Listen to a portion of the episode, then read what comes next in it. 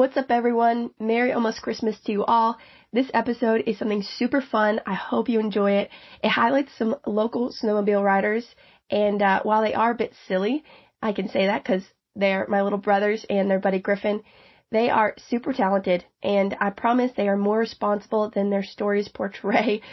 You can find them and all of their stunts and goonish behavior on Insta at Vermont underscore goons. Just like skiing and other winter sports, snowmobiling offers locals and out-of-staters an opportunity to enjoy the North Country. Also, I want to mention the economic relevance of snowmobiling.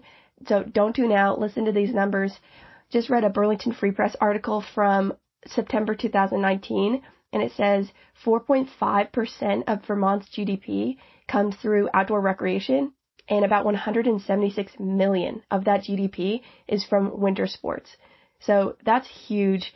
And for Vermont specifically, our vast trail systems wouldn't be possible without the more than 9,000 landowners whose generosity makes up 80% of the state's trails network. So thank you, VAST. Thank you, landowners, volunteers, groomers, riders who respect the trails, and thank you, local businesses who serve our winter tourist friends. Big shout out to to our dads for introducing us to a great family sport and for putting up with us. Steve, Roger, Sean. Shout out to the fourth unofficial goon, Grant. And shout out to you listeners for helping me follow through with this project. I'm just really pumped to give you some more content in the new year, but finishing out the year strong is always a priority of mine. And you all are so encouraging with your feedback and your participation. So if you have a suggestion for the show, just reach out via Instagram or email at Kale Sands or impact.podcast12 at gmail.com. Before this episode ends, actually, I have a way for all of you to make my Christmas wish come true. I'm going to pull a little Mariah Carey on you guys. All right, here we go.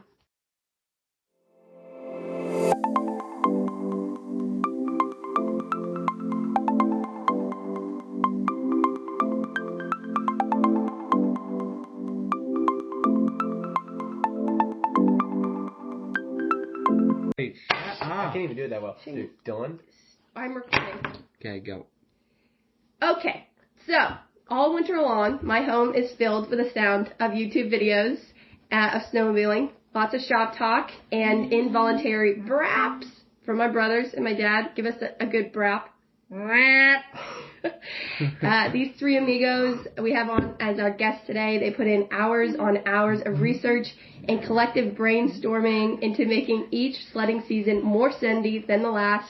They have a group chat called the Brap Chat, and they these these guys they're already making me laugh. Okay, Griffy Souls, let's start with you.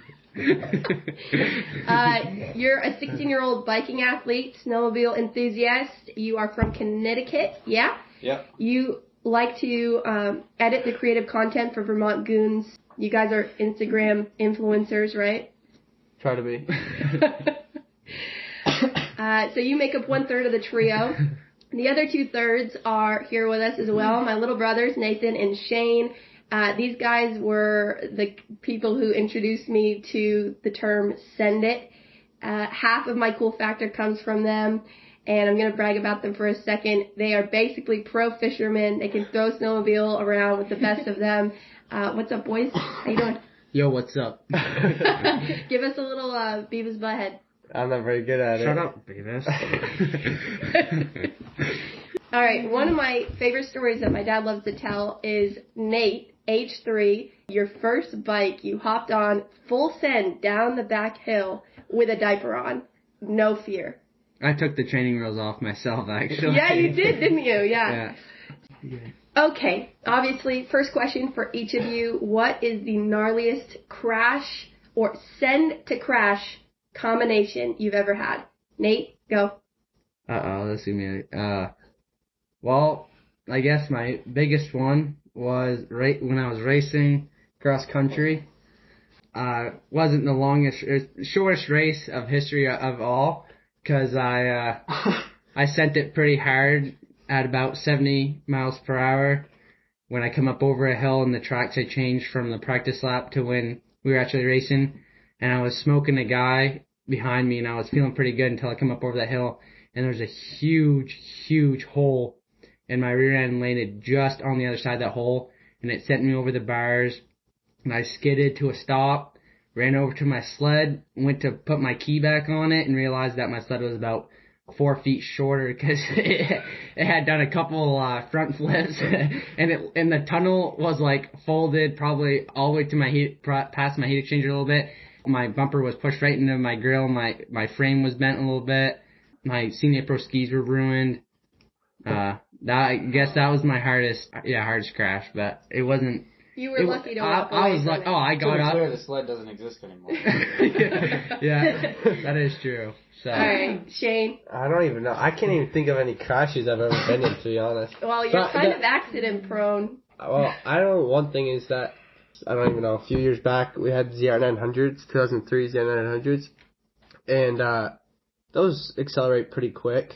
If you've ever ridden one, and uh, I decided to follow my brother Nate, which was not the smartest idea, and he took me over this hill that me and him have never been over. We were probably both traveling about 80 miles per hour. How, And- old, how old are you at this point? How About 14, we were or about 15. 14 or 15. But when we got these sleds, we were 12, which was probably not the best parental choice. But uh, we learned how to handle those sleds pretty well, in my opinion. And uh, but anyways, we hit, we went up over this hill, and it dropped off pretty fast. And both of our sleds went airborne, and my neck went down below my handlebars and just about hit the gas tank. And I remember that my uh, back and whole body felt broke. And I know that the impact was so hard that Nate's gas tank, the reader on it, the uh, little nozzle or whatever, came flying out of the gas tank. So he had a hole in the side of his gas tank. And uh, we that that video is actually on Vermont Goons if you'd like to go watch it. But yeah, I know it's a pretty rough landing. All right, Griffin. I don't have that many. Oh, I But got you've one. gotten knocked out before. Oh, yeah. oh, yeah.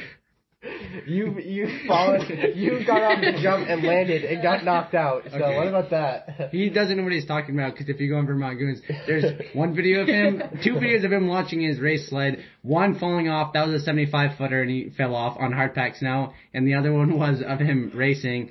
That one, I don't even know what that was because he just, he shouldn't have fallen off, but he chickened out and let go. All right, Griffin. Tell us the story. Any Well, it was on my 16th birthday, and I built a racetrack in the backyard of that cabin, and uh, I was going around testing it, and my dad being the one built in uh, skid steer building it, not knowing much about what he was moving with the snow, built it sideways. So I came off crooked and ditched, Yep. and then kind of laid there for five seconds. Yep. uh, so Griffin, I know you love mountain bike riding. Yeah. Yep. Uh, you're really avid uh, in the summertime with that stuff. So tell us about your progression as a rider. Uh, start off new to it as a noob, uh, four years ago and kind of just progressed with my buddies going to mountains in Massachusetts, Vermont, New Hampshire, What's your favorite place to ride? probably Highland. Yep. Yeah, there's a lot of really good progression stuff there. Yeah. Okay.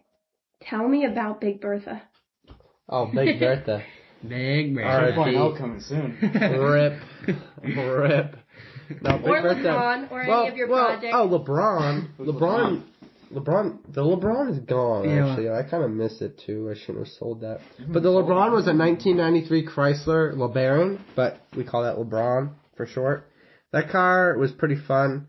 I bought it for two hundred dollars um, from a kid in the school parking lot. Didn't really know what I was buying, but it ran and drove. Winter came and the e-brake did work, which made it pretty fun.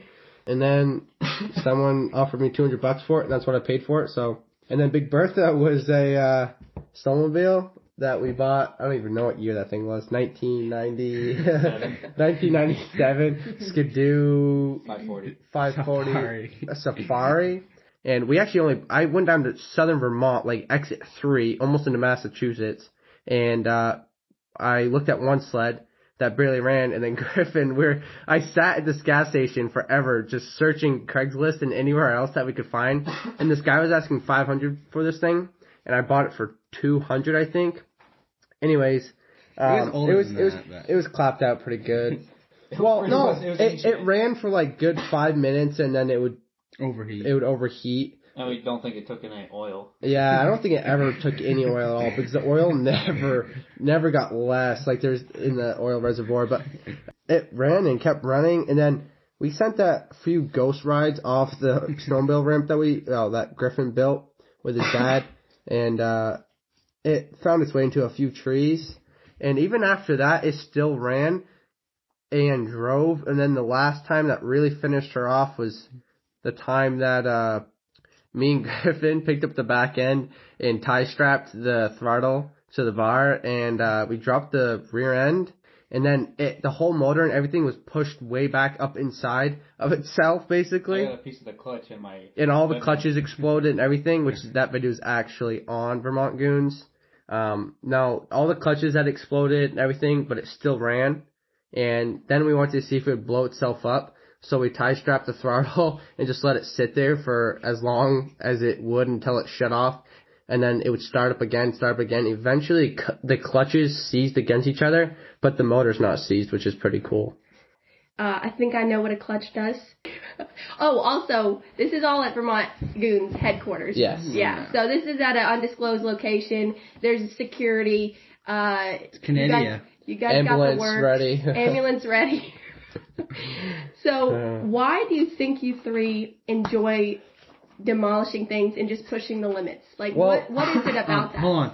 Um, we're teenage boys, and anything that we could put our hands on either gets wrecked or beat to its limits. I'd say pretty much. If you look at any of our trucks, our sleds, it, it, everything's tie strapped or duct taped at least once. But you um, guys aren't wasteful. No, No, we're not No, no. Big Bertha but- was Big Bertha was. Um, We had our expectations. yeah. no, that was and that wasn't even that, like that sled. It could have been something, but it wasn't. That sled wasn't anything. Like we don't go crash brand new sleds into Right, right, trees, Yeah. Thought about it. how many how many miles a winter do you guys put on? Griffin, the most. Just uh, give us a good estimate. I would- Griffin, what's the most you put on? What three thousand one year, right? Yeah. Yeah. That's but that's over the top. And we had a wicked winter that year, but Yeah. I don't know on average, but This year we'll probably do around 2,000. Yeah. yeah, yeah. and, and you guys are teenage boys, but you also understand the risks that you take. Oh, yeah. And you guys take it seriously, as funny as your Instagram account is.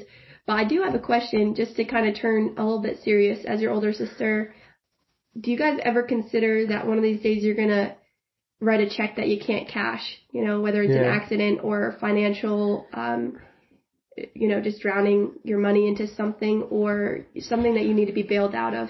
No, that that that's I'm always in 16, so I'm still growing. I Uh, mean, to, You- they, they can answer. to be hundred percent honest, I think that I worry more about other people, like other people, than I do myself.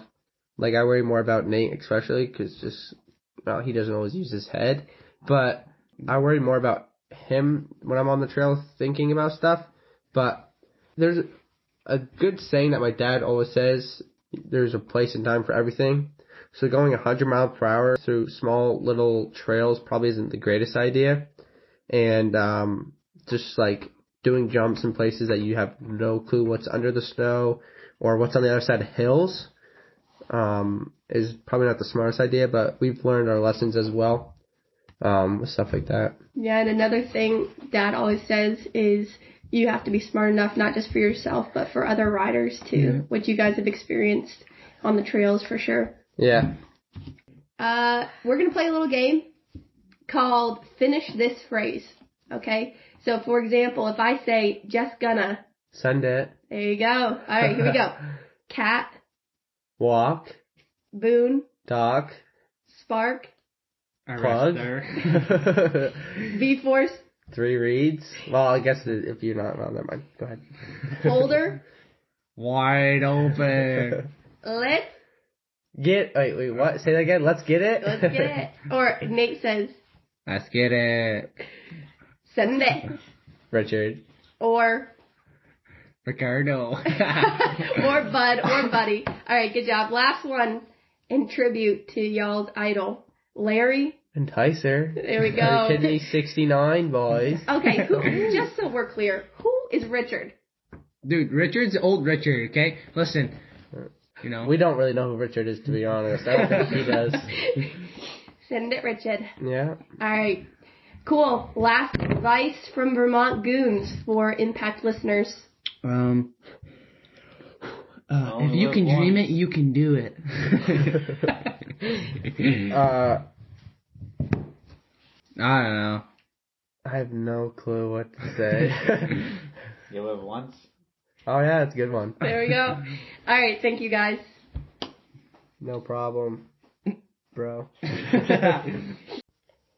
Thanks for listening this far into episode number six. The rest of the cast is basically just the unfiltered chaos of trying to have conversation with these guys. Uh, so keep listening if you want a few more laughs. I hope you had fun. Uh, I know I had fun. And I told you that I'd give you my Christmas wish, so here it is. I would love you, listener, to leave a five star review on Apple Podcasts and write up just a little review sharing how this content is impacting you as a rider, as an athlete, as a riding buddy, uh, opening up your eyes to local businesses, whatever it is. Uh, if you also want to screenshot your favorite episode and share it on your Instagram story, that too would be awesome. Anyway, that's all I want for Christmas. So, thanks so much.